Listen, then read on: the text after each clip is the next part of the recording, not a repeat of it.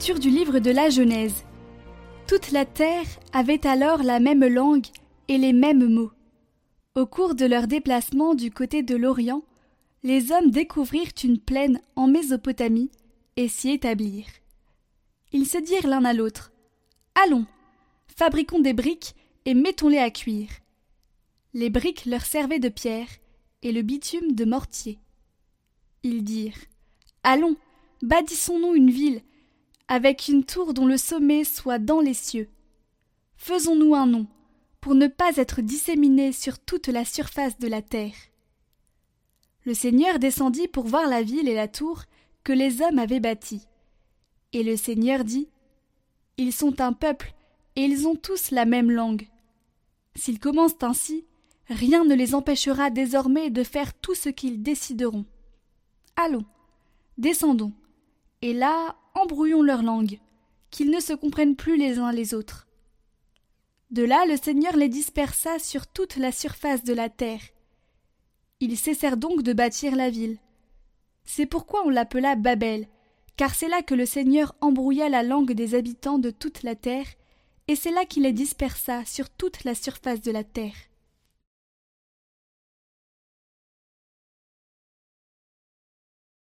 Ô Seigneur, envoie ton esprit qui renouvelle la face de la terre. Bénis le Seigneur, ô mon âme, Seigneur mon Dieu, tu es si grand. Quelle profusion dans tes œuvres, Seigneur. La terre s'emplit de tes biens. Tu reprends leur souffle, ils expirent et retournent à leur poussière. Tu envoies ton souffle, ils sont créés. Tu renouvelles la face de la terre. Gloire au Seigneur à tout jamais. Que Dieu se réjouisse en ses œuvres. Que mon poème lui soit agréable. Moi, je me réjouis dans le Seigneur. Ô Seigneur, envoie ton esprit qui renouvelle la face de la terre. Lecture de la lettre de Saint Paul apôtre aux Romains. Frères, nous le savons bien, la création tout entière gémit elle passe par les douleurs d'un enfantement qui dure encore. Elle n'est pas seule. Nous aussi, en nous-mêmes, nous gémissons. Nous avons commencé à recevoir l'Esprit Saint, mais nous attendons notre adoption et la rédemption de notre corps. Car nous avons été sauvés, mais c'est en espérance. Voir ce qu'on espère, ce n'est plus espérer. Ce que l'on voit, comment peut-on l'espérer encore? Mais nous qui espérons ce que nous ne voyons pas, nous l'attendons avec persévérance. Bien plus, l'Esprit Saint vient au secours de notre faiblesse, car nous ne savons pas prier comme il faut. L'Esprit lui-même intercède pour nous par des gémissements inexprimables. Et Dieu, qui scrute les cœurs, connaît les intentions de l'Esprit, puisque c'est selon Dieu que l'Esprit intercède pour les fidèles.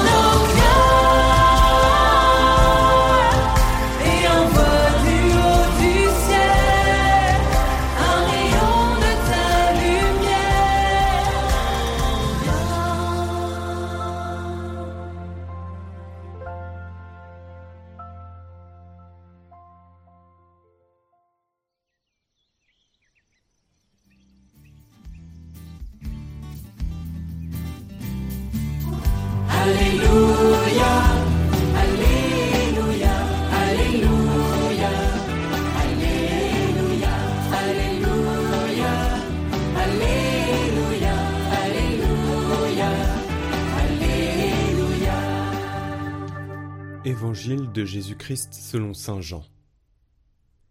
En ce temps-là, Jésus disait à ses disciples Si vous m'aimez, vous garderez mes commandements. Moi, je prierai le Père, et il vous donnera un autre défenseur qui sera pour toujours avec vous. Si quelqu'un m'aime, il gardera ma parole. Mon Père l'aimera, nous viendrons vers lui et, chez lui, nous nous ferons une demeure. Celui qui ne m'aime pas ne garde pas mes paroles. Or, la parole que vous entendez n'est pas de moi, elle est du Père qui m'a envoyé.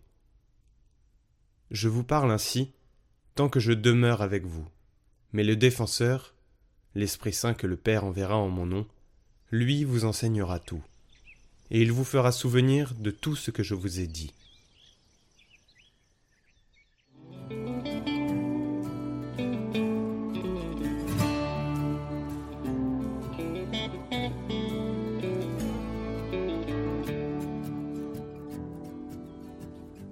Chers amis, c'est un bien curieux constat que celui auquel nous sommes amenés aujourd'hui.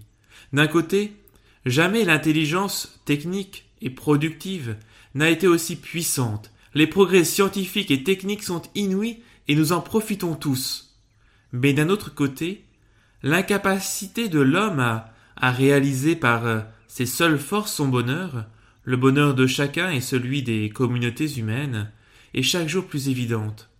D'un côté, une efficience fulgurante qui suscite une attraction irrésistible, de l'autre, une incapacité radicale à rendre les hommes heureux et qui conduit au désespoir. L'un des signes les plus en plus voyants de cette incapacité est l'impossibilité de vivre dans l'unité. Il n'est pas besoin d'être déclinologue ou collapsologue pour reconnaître que le monde humain aujourd'hui se disloque. Partout l'unité entre les hommes celle des sociétés humaines, petites ou grandes, d'un genre ou d'un autre, est abîmée, menacée, voire brisée. C'est vrai pour les sociétés politiques, qui se fragmentent sous l'effet de multiples facteurs, qu'elles soient de constitution récente ou ancienne. C'est vrai pour les couples, pour les familles, au point que beaucoup de jeunes gens ne croient pas à la possibilité de vivre unis durablement dans les liens du mariage. Et l'Église n'est pas en reste. La division demeure entre les chrétiens de confessions différentes, et au sein même de l'Église catholique, les tendances adverses s'affrontent, au sein même de nos propres paroisses, il peut y avoir des clans, des partis. Partout, le poison de la division est à l'œuvre. Pourtant, le Christ nous avait prévenus. Sans moi, vous ne pouvez rien faire. Rien faire, direz-vous? Presque rien, répond Thomas d'Aquin. Seulement planter des vignes ou construire des maisons. Alors je traduis en, en langage contemporain. Fabriquer des Airbus de 500 passagers, des navires de 250 000 tonnes, des tours de 500 mètres de haut, oui, ça on sait faire. Il faut oser le dire, au regard du bonheur de l'homme, des couples, des familles, de l'unité des sociétés humaines, tout cela n'est que paille, et bientôt poussière. Tout cela ne vaut pas le rire joyeux d'un enfant heureux, d'un couple qui s'aime. Sans moi, vous ne pouvez rien faire. C'est pour cela que le Christ nous envoie l'Esprit d'auprès du Père. Il sait mieux que nous que nous ne pouvons pas nous en sortir seuls. Cela ne disqualifie pas les efforts entrepris par les hommes pour assurer la paix et la prospérité, mais cela ne peut suffire. Sans l'aide de Dieu, la force qui vient de Dieu, les lumières qu'il nous donne, si nous voulons bien les demander, nous ne parviendrons pas à établir la paix, à fonder des familles heureuses et durables, à être heureux de vivre ensemble. Nous ne viendrons pas à bout de la violence qui, répand, qui se répand partout, de l'obscurcissement croissant des consciences, des ténèbres qui envahissent le monde. Nous avons besoin de l'Esprit Saint. Ce n'est pas pure rhétorique que tous les papes, depuis Saint Jean XXIII jusqu'au pape François, sans exception, demandent aux fidèles de prier pour que l'Église connaisse une nouvelle Pentecôte. Ce n'est pas un effet de rhétorique, c'est une prière qui doit nous habiter. Alors, que devons-nous faire? C'est la question que, posaient aux apôtres les témoins de la Pentecôte de Jérusalem après la prédication de Pierre. Que devons-nous faire? C'est celle que nous nous posons aujourd'hui, et Pierre répondait à ceux qui n'étaient pas chrétiens Faites-vous baptiser. Aujourd'hui, c'est Paul qui nous dit, à nous qui sommes baptisés, c'est la première lecture, vivez sous l'emprise de l'Esprit, puisque l'Esprit habite en vous. Vivez sous l'emprise de l'Esprit. À chaque fois que l'Esprit vient sur une personne ou une communauté, à chaque fois que l'on décide de vivre sous l'emprise de l'Esprit, c'est une nouvelle Pentecôte qui commence. Le récit des actes des apôtres nous fait bien voir ce qu'est la vie sous l'emprise de l'Esprit. Les apôtres avaient déjà reçu l'Esprit Saint le soir de Pâques, mais leur vie n'en a pas été changée radicalement. Ils sont retournés à la pêche. Hein, vous vous rappelez le passage du chapitre 21 de, de Saint Jean. Et puis il y aura une nouvelle pêche miraculeuse. À Jérusalem, en tout cas, tout change. L'Esprit, cette fois, s'empare d'eux, et ils se mettent à proclamer la bonne nouvelle de Jésus-Christ. Il y a un avant et un après Pentecôte. Eh bien, je crois qu'il doit en être de même dans la vie de chacun de nous. Il faut demander à Dieu que l'Esprit nous transforme radicalement, qu'il y ait aussi un avant et un après dans notre vie. En principe, bien sûr, c'est le sacrement de la confirmation qui réalise cela. Nous devenons le temple de l'Esprit. Mais nous pouvons aussi enfouir ce don reçu lors de la confirmation et retourner à la pêche comme les apôtres. Depuis Pâques, à maintes reprises, nous avons été invités à retrouver le don de notre baptême. Ne vous souvenez pas, par l'aspersion de l'eau bénite à chaque fois, nous le faisons en souvenir de notre baptême. Aujourd'hui, il nous faut renouveler l'engagement de notre confirmation. L'Esprit nous a été donné et nous sommes renouvelés en lui. Mais il faut que nous voulions vivre sous l'emprise de l'Esprit. C'est ce qu'il nous faut demander aujourd'hui. Et d'abord, chacun pour soi, sans égoïsme, mais aussi pour les uns et les autres. La nouvelle Pentecôte doit commencer par nous, et c'est cela qui rendra efficace notre prière d'une nouvelle Pentecôte pour l'Église. Car, rappelons-nous, sans l'Esprit Saint, le Christ bah, est d'une époque révolue. L'Évangile est lettre morte, l'Église une simple organisation, la mission de la propagande, le culte n'est que du théâtre, et l'agir de l'homme une morale d'esclave. Mais avec l'Esprit Saint, alors le Christ est présent, l'Évangile est la parole divine, l'Église est une et sainte, La mission fait grandir le royaume. La liturgie est un mémorial. L'action de l'homme devient divine. Alors oui, viens Esprit Saint, viens en nos cœurs, viens dispensateur des dons, viens Esprit de lumière, Esprit de sainteté, Esprit de force, Esprit de sagesse. Oui, viens Esprit Saint, viens en moi, viens en chacun de nous, que l'Église vive une nouvelle Pentecôte,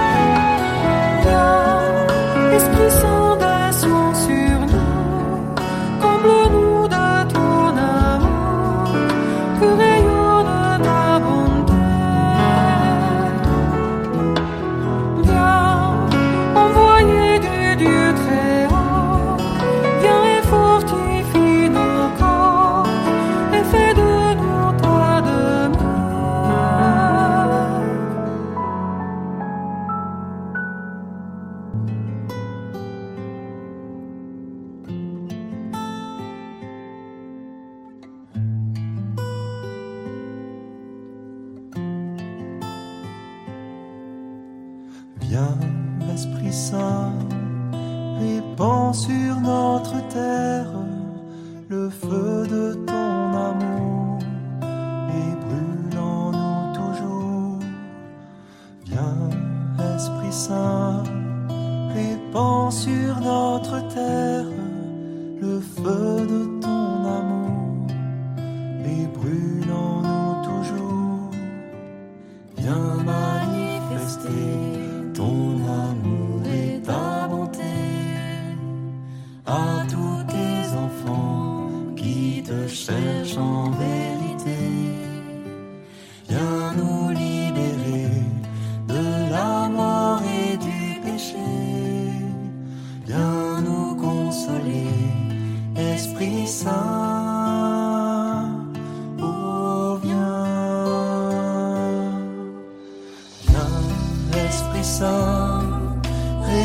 répand sur notre terre le feu de ton amour et brûle en nous toujours.